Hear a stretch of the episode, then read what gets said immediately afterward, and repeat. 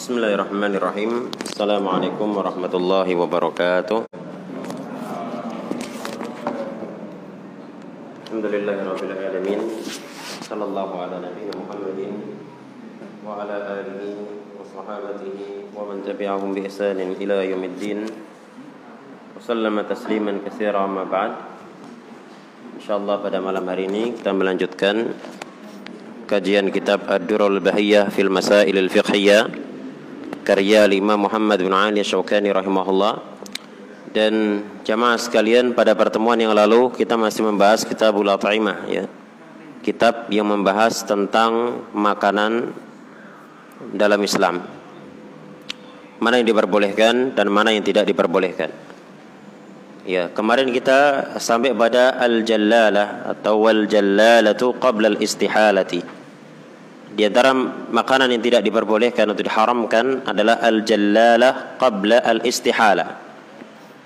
Apa itu al-jallalah? Al-jallalah adalah makanan atau binatang ya, binatang yang dominan makanannya berasal dari sesuatu yang najis.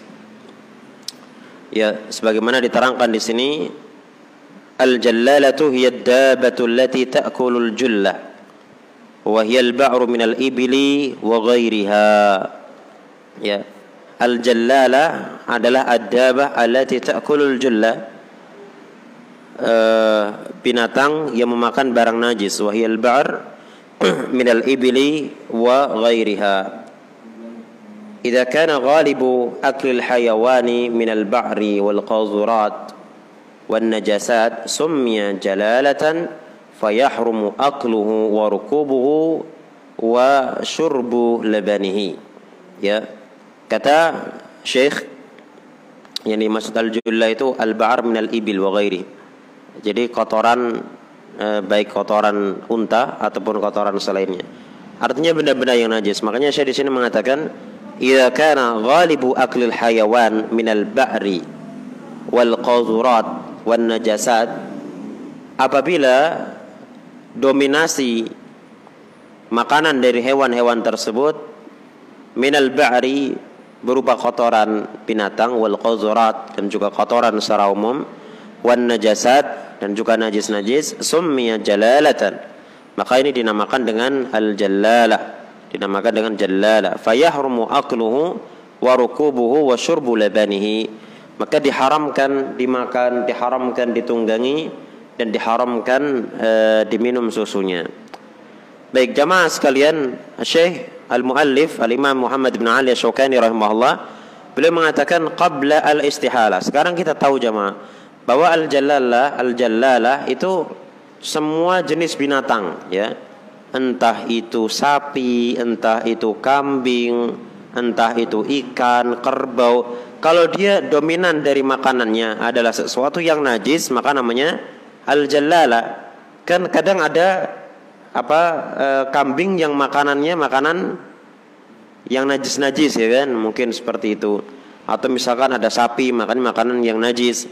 Maka ini juga al-jallalah jemaah. Walaupun mungkin kalau di masyarakat kita tidak begitu tergambar ya. Karena apa? Karena begitu gampangnya cari makanan normal untuk binatang-binatang itu. Tapi di sebagian tempat terkadang mereka makan najis. Cari di tempat sampah, di situ ada mohon maaf misalkan ada pempas kan najis itu. Ya. Dan ini dominannya, dominannya. Atau misalkan yang sering kita jumpai dan ini real sekali ikan lele ya kemarin kita singgung, ikan lele. Lele ini pada sebagian tempat, pada sebagian orang yang membudidayakannya itu dikasih makan berupa apa? Bangkai dan bangkai ini najis. Ya bangkai ini najis. Maka dia termasuk dari al jallala termasuk juga misalkan kita mancing ya pasan kebetulan tempat mancingnya itu ikannya banyak tapi di situ banyak najisnya. Ya banyak najisnya. Dan kita tahu itu banyak najisnya. Maka seperti kemarin yang ditanyakan bagaimana kalau misalkan di, di sungai kan itu ikan kadang mohon maaf ya ada ada kotoran gitu kan. Nah ini terjawab dengan uh, apa pengertian idza kana ghalibu aqlil hayawan minal ba'ri wal qawdurat uh, wan najasat sumya jalalatan. kalau dominasi dari makanan binatang itu dari yang najis baru dikatakan apa al jallala kalau misalkan dia tidak dominan makanannya najis maka tidak dikatakan apa al jallala dan ini kadang e, kalau tidak seperti itu maka memungkinkan sekali ikan-ikan itu makan makanan yang najis memungkinkan karena dia berada di sungai tapi kaidah mengatakan e, al jallala kalau misalkan dia makanannya makanan yang eh, dominasi makanannya dan makanan yang yang najis dominasinya jemaah. Baik kemudian Syekh di sini mengatakan qabla al-istihalah. Qabla al-istihalah. Ya ini tadi saya kirim ke Ustaz Mohsin PDF untuk yang kitabnya ini Ustaz. Halaman 618. Mbak Menawar bisa disimak. Kalau saya ada salah baca bisa dikasih tahu. Baik, qabla al-istihalah sebelum al-istihalah ucapan Nasyokani qabla al-istihalah sebelum istihalah apa itu istihalah ay qabla an tatahawwala min halin ila halin akhar ya sebelum dia berubah dari satu keadaan ke keadaan yang lain ya jadi di sini arti istihalah adalah merubah keadaan binatang al-jalalah tersebut kepada keadaan yang lainnya. Ya. Apa maknanya? Jadi di sini saya mengatakan begini. Faida ut'imatil jallalatu syai'at tahira hatta zalat raihatun najasati wa atharuha jaza akluha لأن علة النهي عن أكلها تغير لأن علة النهي عن أكلها تغير لحمها ولبنها بالقاذورات والنجاسات فإذا زالت العلة جاز أكلها. يا؟ كذا شيء. إذا أطعمت الجلالة الشيء الطاهرة. apabila al-jallalah ini dikasih makan sesuatu yang suci. Hatta zalat raihatun najasa. Sehingga bau najisnya hilang. Walaunuha demikian pula warna najisnya hilang. Wa asaruha demikian pula bekas-bekas najisnya hilang. Jaza akluha boleh memakannya. Ya kenapa? Li anna illatan nahyi sebab pelarangan makan al jalala li anna illatan nahyi an akliha. Karena illa atau sebab pelarangan makan jalala taghayyuru lahmiha wa labaniha bil qazurati wan najasati adanya perubahan pada daging demikian pula pada susu bil qazurati wan najasati dengan sebab makan kotoran dan perkara yang najis. Fa idza zalat al illatu apabila sebab itu hilang ya yakni dia e, dagingnya sudah tidak terpengaruh lagi dengan najis dan kotoran tersebut susunya tidak terpengaruh lagi dengan daging dan kotoran e, dengan najis dan kotoran tersebut jaza akluha maka diperbolehkan untuk makan. Jadi kesimpulan diterangkan oleh Syekh Abdul Hasan Ali Ar-Ramali ini hafizahullah taala uh, larangan makan al-jallala itu disebabkan ketika binatang makan perkara yang najis, sesuatu yang najis, maka akan berpengaruh pada susu dan juga apa? dagingnya jemaah akan berpengaruh. Najis itu akan berpengaruh. Nah, ketika nanti dia diistihalahkan, diistihalahkan, dirubah keadaannya ya, sehingga dagingnya sudah tidak e, berwarna najis, tidak berbau najis, tidak berasar, tidak berpengaruh dengan najisnya.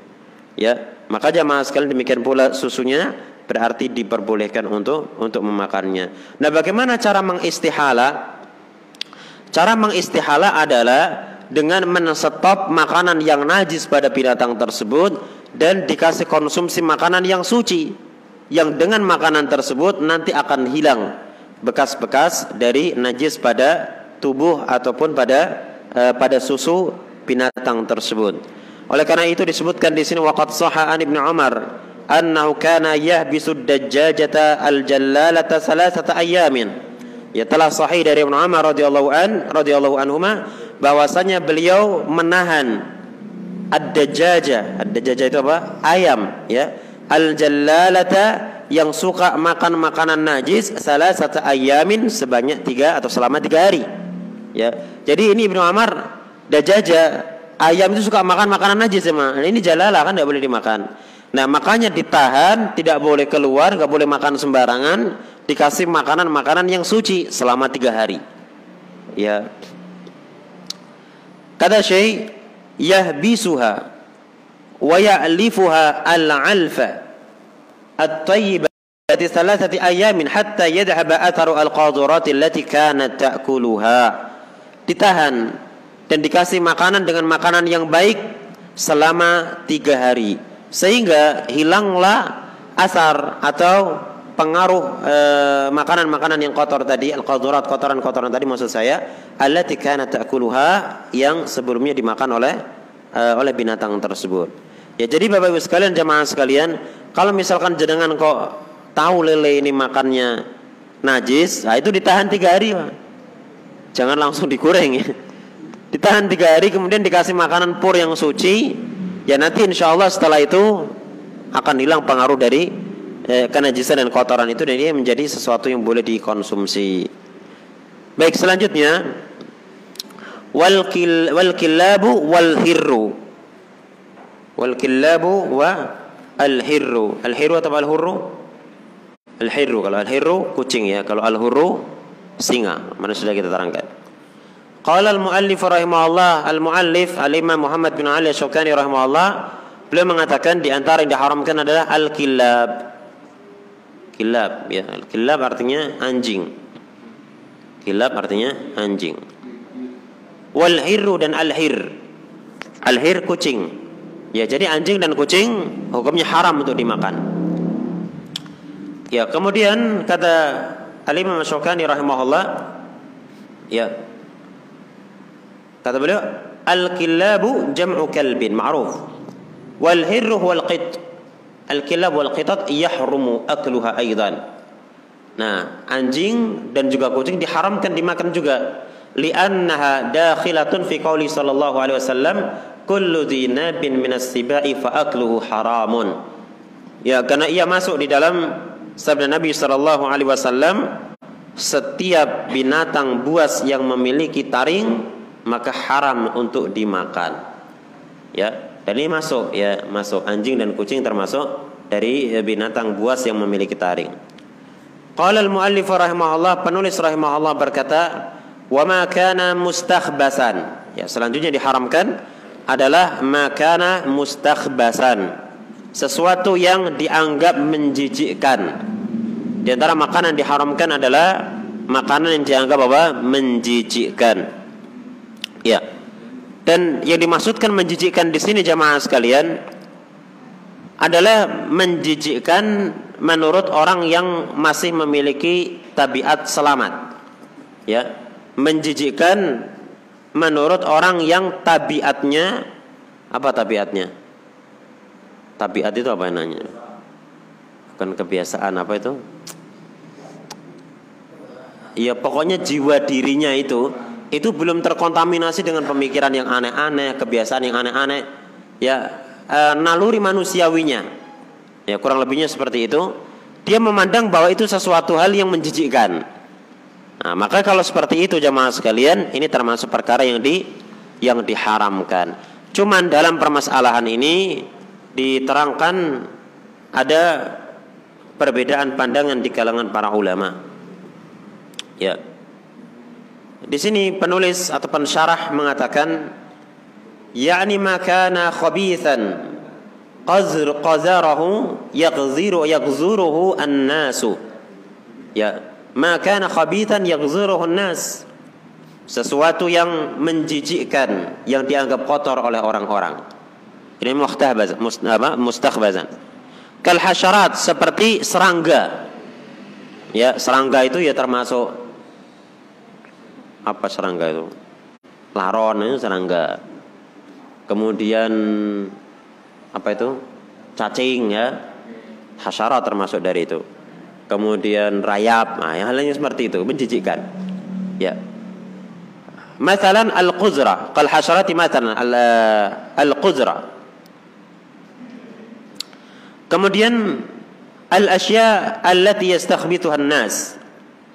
Ya, saya ulang, kal hasyarati masalan al-qazara. Seperti uh, serangga contohnya. Al-qazara ini sesuatu yang yang, yang kotor, sesuatu yang dianggap menjijikkan oleh manusia. Mereka berdalil dengan firman Allah Subhanahu wa taala, wa yuharrimu alaihimul khaba'is dan Allah mengharamkan atas kalian perkara-perkara yang menjijikkan. Qalu mereka para ulama tersebut mengatakan ma istakhbathahun nasu huwa minal khaba'id. Segala sesuatu yang dianggap menjijikkan oleh manusia maka ia termasuk dari perkara yang khaba'id yang dimaksudkan di dalam Al-Qur'an. Jadi mereka menggunakan ayat Al-Quran, kemudian mereka menyimpulkan segala sesuatu yang dianggap menjijikkan oleh manusia, berarti itu bagian dari al-khaba'is. Nah, tapi di sini saya mengatakan wal ba'dul akhar min ahli ilmi qal.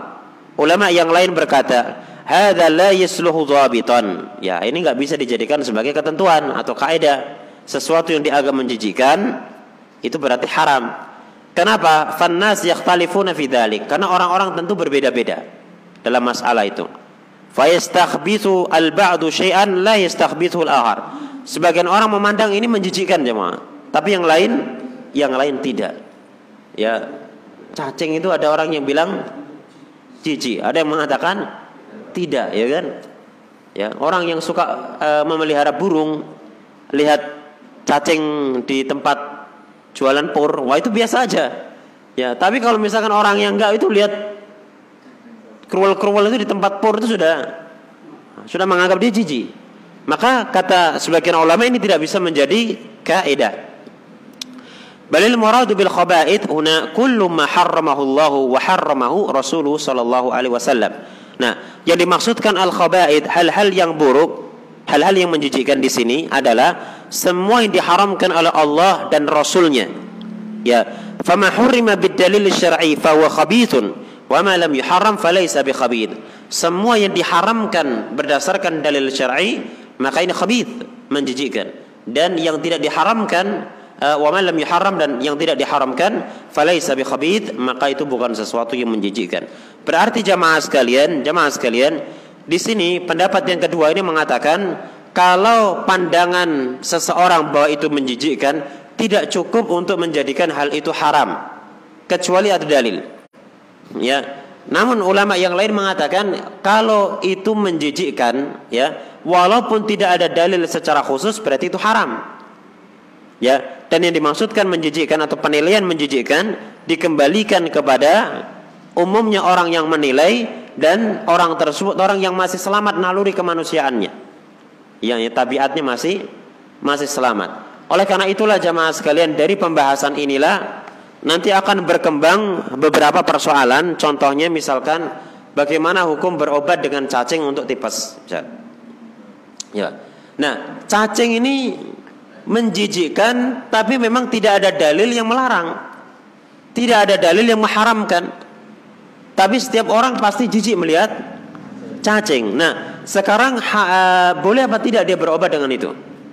Ya, bagi ulama yang mengatakan bahwa yang dimaksudkan menjijikkan adalah yang ada dalil syar'inya, maka jamaah sekalian di situ karena cacat gak ada dalil syar'inya boleh-boleh saja.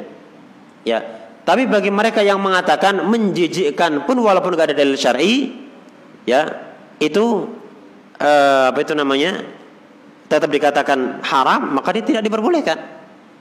Ya, nah ini ada dua pandangan di kalangan ahlu al-ilmi. Wallahu taala alamu bisawab. Ya, cuman di sini Asyokani rahimahullah saya belum membaca syarah dari beliau ya terkait dengan persoalan ini. Tapi kalau saya lihat di sini pandangan dari pensyarah itu cenderung kepada apa yang beliau terangkan bahwa kalau di situ tidak ada dalilnya berarti tidak disebut tidak diharamkan. Ya. Yeah.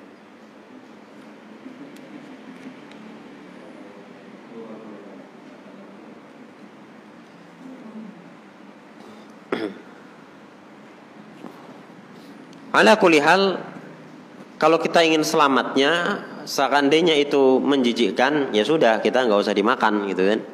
Selamatnya seperti itu cuma. Ya mengingat di sini ada perbedaan pendapat yang kita semuanya harus memahami salah satu kaidah umum kalau seseorang itu dihadapkan pada perkara yang diperselisihkan dan dia bisa keluar dari itu maka itu lebih baik ya keluar dari khilaf itu lebih lebih baik dan ini kaidah umum ya yang bisa diterapkan oleh semua orang awam seperti kita ini kalau ada perbedaan pendapat dan kita bisa keluar dari khilaf maka itu lebih baik contoh misalkan ini ada ulama mengatakan uh, sesuatu yang menjijikan walaupun nggak ada dalilnya itu haram. Ada mengatakan harus ada dalilnya baru baru haram. Nah sekarang kalau kita mau selamat gimana? Ya mending nggak usah. Wah saya ini tak makan cacing lah. Pak, haram nih pak. Menjijikan menjijikan kalau nggak ada kalau menjijikan itu kalau ada dalilnya secara khusus. Nah, itu ulama bilang seperti itu. Lah tapi ada ulama lain mengatakan walaupun nggak ada dalilnya menjijikan tetap haram. Lah itu kan pendapat yang lain. Saya tak makan saja. Itu nggak bijak jemaah. Ya, yang bijak yang selamat itu keluar dari dari khilaf gitu ya. Lah terus bagaimana terkait dengan pengobatan? Jamaah sekalian pengobatan itu tidak boleh berobat dengan sesuatu yang haram. Yaitu mutlak. Tidak boleh berobat dengan sesuatu yang haram. Karena Nabi wasallam mengatakan eh, la yaj'al la yaj'alullahu shifa'akum fi harrama alaikum. Allah tidak menjadikan obat buat kalian sesuatu yang diharamkan atas kalian untuk dimakan atau di dikonsumsi. Baik.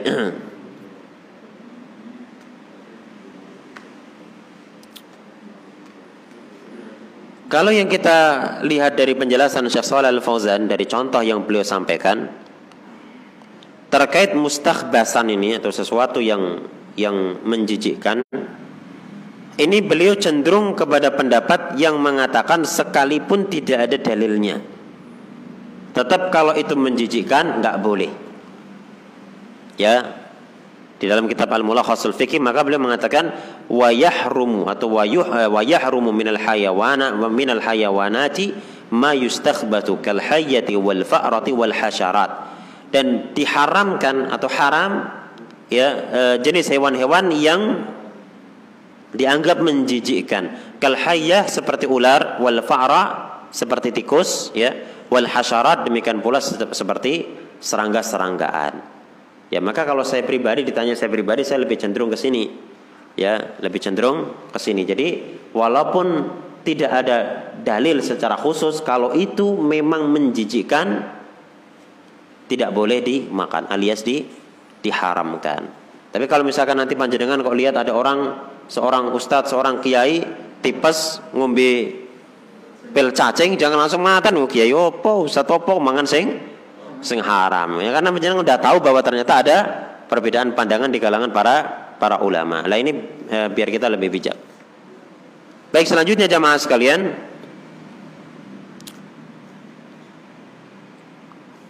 Wa minal ulama man harrama aidan ma nuhiya an qatlihi au umira biqatlihi minal hayawanati ya ma umira biqatlikal hayyati والوزع وما نهي عن قتله كالضفدع كالضفدع والهدهد فمن أهل العلم كالإمام الشافعي رحمه الله من حرم أكل هذه الأشياء من من حر من حرم أكل هذه الأشياء واستدل بأن ما نهي عن قتل حرم لأنه لا حل أكله لما نهي عن قتله والذبح قتل.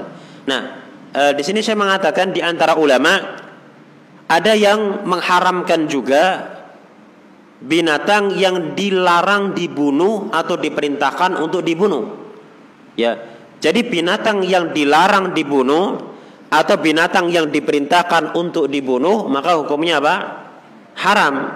Yang diperintahkan dibunuh seperti ular. Ya, kemudian apa? Tokek. Nah, tokek diperintahkan dibunuh, ya. Termasuk juga sebangsa tokek, cicak, Ya. Eh, wa man an qatli kadzafda wal hudu demikian pula uh, yang dilarang untuk dibunuh seperti katak. Kemudian burung burung hudhud juga haram untuk dibunuh, dilarang untuk dibunuh. Nah, sebagian ulama di sini saya mengatakan kalau Imam Syafi'i rahimahullah seperti Imam Syafi'i rahimahullah ya uh, ada sebagian ulama yang mengharamkan makan hal-hal tersebut. Mereka berdalil apa yang dilarang dibunuh maka haram untuk dimakan karena seandainya halal tentu ya eh, lama nuhya an qatlihi. Jadi sesuatu yang dilarang untuk dibunuh nggak boleh dibunuh pasti haram. Seandainya kok halal tentu nggak dilarang untuk di dibunuh karena seandainya disembelih itu dibunuh apa tidak? Dibunuh? Nah, sekarang binatang itu nggak boleh dibunuh. Gimana caranya itu bisa halal dimakan? tuntal. ya kan? Ya, ketika itu dilarang untuk dibunuh berarti haram untuk dimakan. Kenapa? Karena cara satu-satunya untuk bisa makan benda atau binatang tersebut adalah dengan dia apa? Disembelih dan penyembelihan adalah adalah pembunuhan. Ya. Demikian pula e, sesuatu yang diperintahkan untuk dibunuh itu juga diharamkan. Ya. Baik, kemudian selanjutnya jemaah sekalian, wa ma ada zalika fahuwa halalun dan selain itu hukumnya halal. Ya, coba Asyokani dari kemarin menerangkan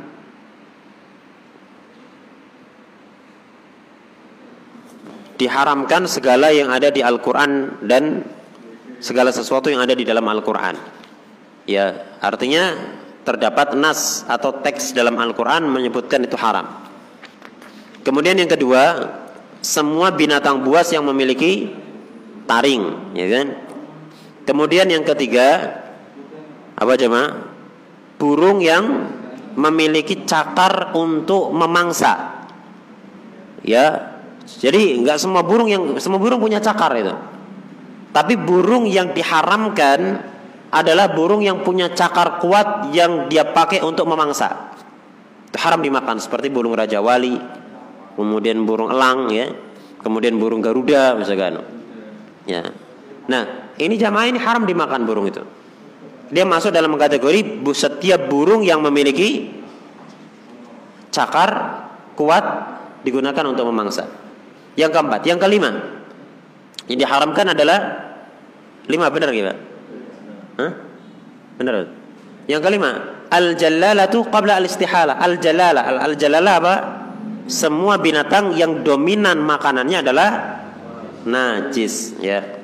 Itu haram qabla al istihala sebelum istihala. Ya, sebelum istihala tadi sudah kita terangkan mana istihala. Berarti kalau setelah diistihala hukumnya diperbolehkan. Karantina. Kemudian yang keenam dari yang diharamkan adalah al-kilab wal hir.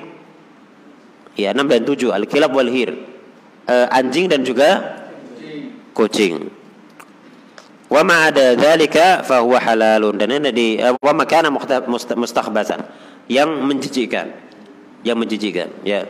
Kemudian ditambahi oleh Syekh Ali Ar-Ramali pensyarah kitab ini sesuatu yang dilarang dibunuh demikian pula sesuatu yang diperintahkan untuk untuk dibunuh. Kalau yang disebutkan di dalam Al-Quran ya masih ingat ada berapa? Hmm.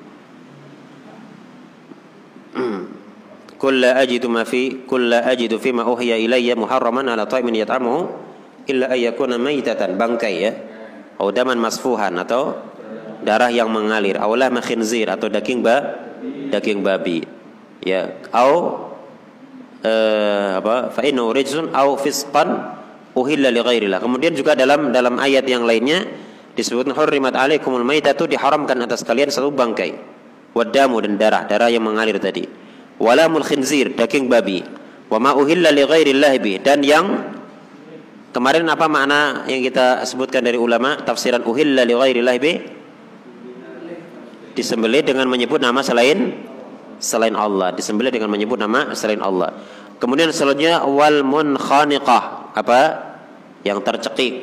Kemudian wal mauqudatu yang dipukul sampai mati kemudian wal mutaraddiyatu yang jatuh dari tempat tinggi wan natihatu kemudian yang apa ditanduk wa ma akala yang dimakan binatang buas illa ma kecuali sebelum mati sempat untuk di disembeli. Kemudian wa ma dubiha 'alan nusubi. Apa yang dimaksud wa ma dubiha 'alan nusubi? Yang disembelih untuk mengagungkan ber berhala, untuk mengagungkan jin penunggu gua, penunggu desa, ya kemudian penunggu apa lagi? Baik. Nah ini diharamkan di dalam Al-Quran. Kemudian jamaah sekalian ada tambahan faedah dari Syasol Al Fauzan saya bacakan karena ini cukup penting. Ya. Beliau mengatakan di sini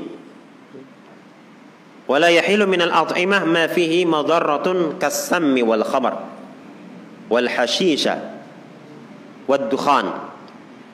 Dan tidak halal ya makanan-makanan yang pada kandungan zatnya membahayakan manusia.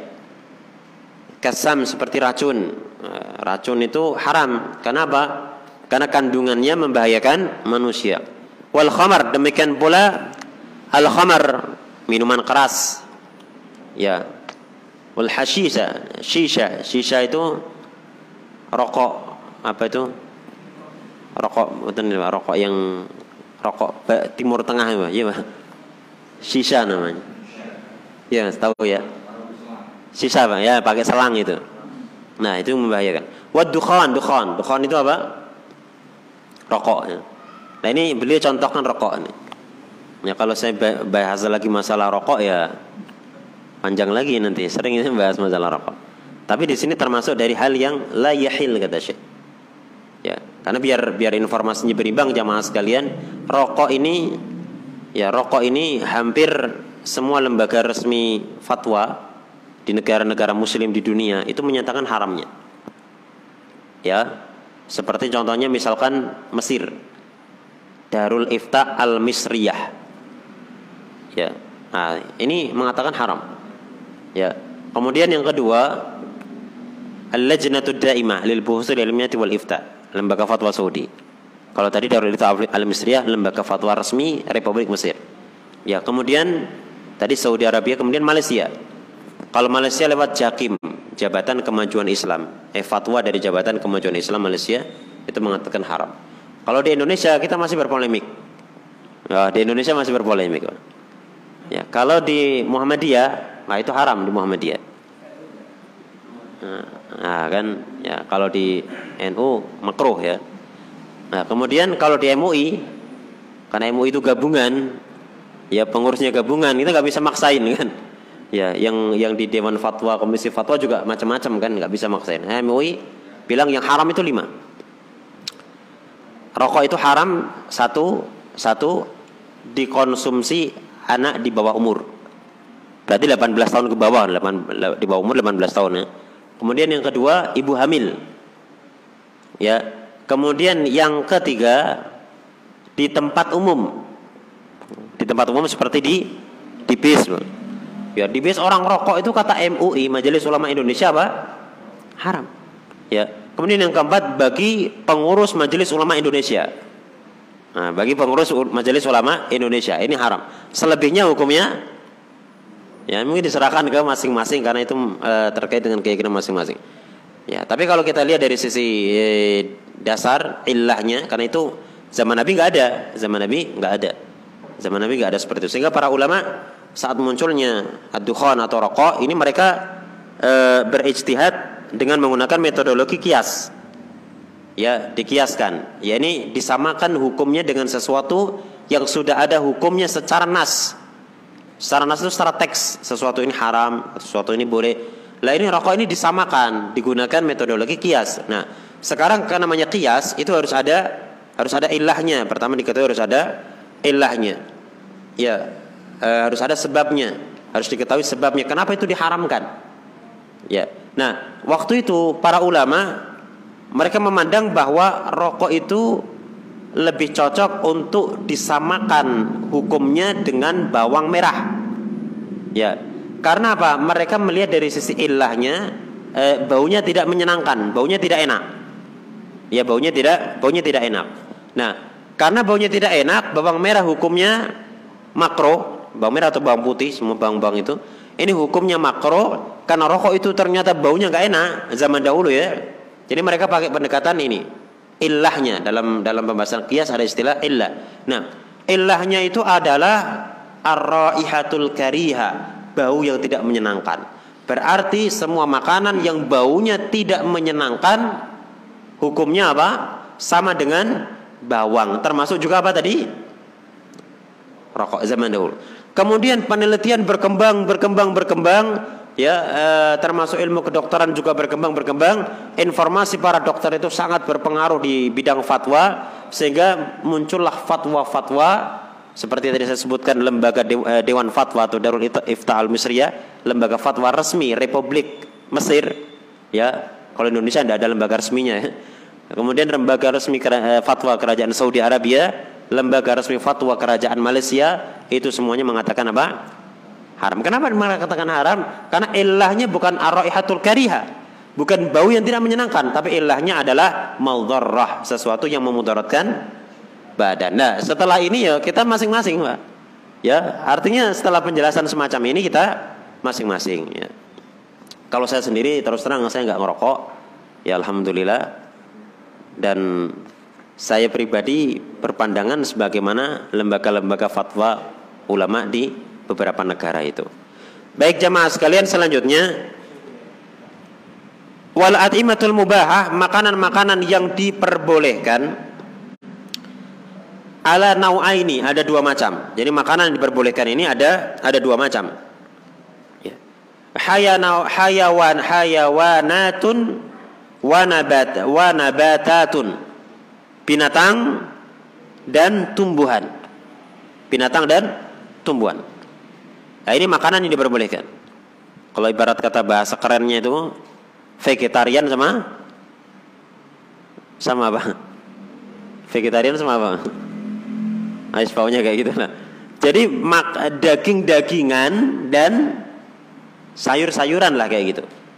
Ya, binatang dan tumbuh-tumbuhan. Ini yang di, yang dibubahkan mubah. Ya. Kata Syekh, kal hububi wastimar seperti biji-bijian dan buah-buahan ini termasuk dari tumbuh-tumbuhan. Ya, fayubahu minha kullu ma la madarrata fihi. Diperbolehkan makan ya e, berupa e, binatang ataupun tumbuhan segala sesuatu yang tidak memudaratkan. Ya, sesuatu yang tidak memudaratkan. Ya. Kemudian selanjutnya kata Syekh wal hayawanat ala nau'aini. Kemudian setelah kaidah umum tadi, kaidah umum tadi, hewan itu ada dua jenis. Ya. Hayawanatun ta'ishu fil barri wa hayawanatun wa hayawanatun ta'ishu fil bahr. Binatang yang hidup di daratan dan binatang yang hidup di di lautan. Walaupun bahasa fuqaha ahli fikih mengatakan al-bahr itu lautan kalau terjemahkan, tapi yang mereka maksudkan adalah binatang yang hidup di air. Ya. Nah, fahayawanatul bar mubaha illa anwa'an minha harramaha asyari. Nah, sekarang binatang darat itu mubah. Boleh kecuali beberapa jenis yang diharamkan oleh syariat. Jadi binatang ada dua, yang hidup di daratan, hidup di di lautan. Nah, bina yang di air. Binatang yang hidup di daratan itu semuanya mubah kecuali beberapa jenis yang diharamkan oleh syariat. Ya, di antara kasih al-humur al-ahliyah. Uh, unta, eh unta apa itu namanya? Keledai keledai Cina atau keledai peliharaan. Kita kemarin sudah lewat. Kemudian juga binatang yang uh, binatang buas yang memiliki taring. Ya, antum jangan lihat saja tadi pembahasan binatang-binatang tadi. Ini mengulang saja. Kemudian selanjutnya di antara binatang darat adalah burung. Semua burung itu mubah kecuali yang dikecualikan, yakni burung kata Syekh malahu mikhlabun yasidu bihi. Ya burung yang memiliki mikhlab cakar yasidu bihi yang dengannya dia berburu. Yang dengannya dia berburu atau memangsa. Ya. Kemudian jamaah sekalian, diharamkan juga wayah rumu minat tuyur diharamkan jenis burung aidan. Ma ya'kulu al jiyaf burung-burung yang makan bangkai. Nah, itu juga haram. Wayah rumu minal hayawanat diharamkan juga hewan-hewan. Ma yustakhbasu hewan-hewan e, darat yang menjijikkan. Ya gitu ya. Demikian pula wayah rumu minal hayawanat aidan ma tawalada min ma'kulin wa ghairihi binatang yang terlahir dari binatang yang boleh dimakan dan yang nggak boleh dimakan. Jadi kalau ada binatang peranaan, ya kalau orang Kendal bilang peranaan, peranaan dari binatang yang boleh dimakan dengan yang nggak boleh dimakan, maka hukumnya tidak boleh dimakan. Contohnya apa? Contohnya bigol. Bigol itu peranaan antara kuda dengan dengan keledai. Ya, maka bigolnya itu tidak boleh di, dimakan, kalah dengan yang yang haram. Ya.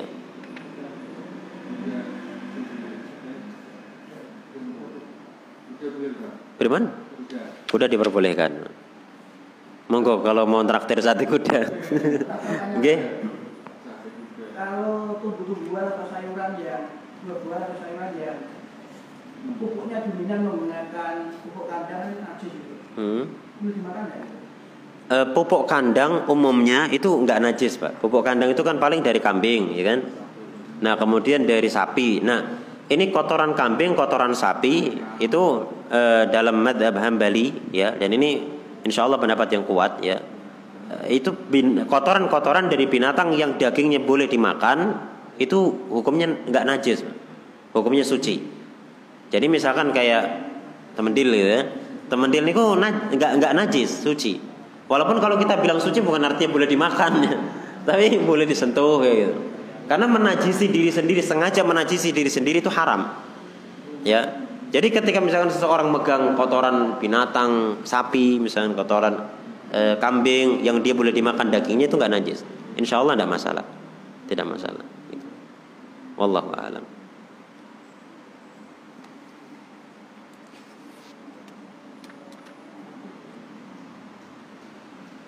Ya, saya tambahkan lagi berarti di sini globalnya yang diharamkan selain taman daerah Syaukani.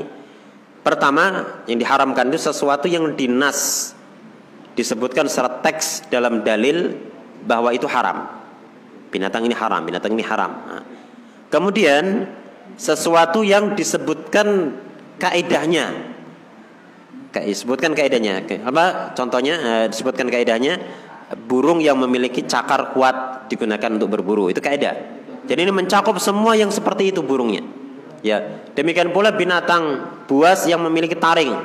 Jadi mencakup semua jenis binatang buas yang memiliki taring. Itu maksudnya uh, sesuatu yang diletakkan oleh syariat, batasan-batasan dan kaedah-kaedah. Ya. Kemudian selanjutnya segala yang memakan najis, segala yang memakan uh, segala yang memakan bangkai, segala yang memakan apa? Bangkai. Kemudian segala sesuatu yang dianggap menjijikkan, ini yang keempat. Ya.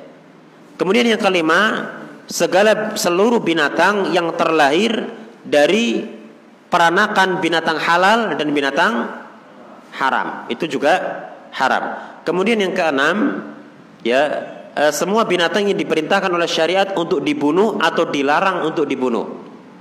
Berarti kalau kita perpadukan dengan penjelasan Al-Imam rahimahullah, ada tambahan dari Syekh Saleh Al-Fauzan, segala sesuatu yang memakan bangkai, kemudian segala sesuatu semua binatang yang terlahir dari binatang halal dan binatang haram.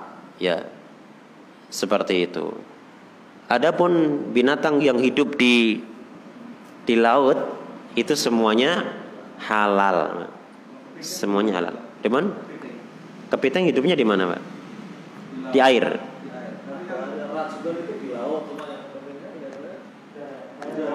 Ah, baik kalau seperti itu berarti perlu diteliti. Jadi gini, sekarang ada istilah hidup di dua alam, mana istilah itu. Nah, sebenarnya hidup di dua alam itu dilihat dia aslinya hidup di mana gitu loh. Contohnya misalkan aslinya binatang air kan. Lah di darat itu cuman mungkin berjemur saja gitu kan. Caranya kita itu Ya kita itu kan manusia darat. Tapi kadang kita juga bisa nyelam gitu kan. Lah ini juga sama. Sebagian ulama mereka menyebutkan hidup di dua alam itu dilihat aslinya dia hidup di mana. Kalau dia hidup di darat, ya berarti darat. Kalau dia hidup di air berarti berarti air. Allahu alam dilihat. Kalau untuk detail-detailnya kita perlu meneliti apakah itu binatang yang hidup di air atau di darat. Kalau dua alam itu seperti itu tadi. Allahu alam eh, pembahasan tentang al-at'imah. Selesai ya alhamdulillah. Insyaallah besok kita masuk pada babu said bab berburu. Ya insyaallah kita cukupkan sampai di sini kebenaran semua dari Allah taala kesalahan dari saya pribadi dan juga dari syaitan. Mohon maaf atas segala kekurangan dan juga kata-kata yang kurang berkenan. Naktafi bihadzal qadar subhanakallahumma wa bihamdika asyhadu an la ilaha illa anta astaghfiruka wa atubu ilaik. Assalamualaikum warahmatullahi wabarakatuh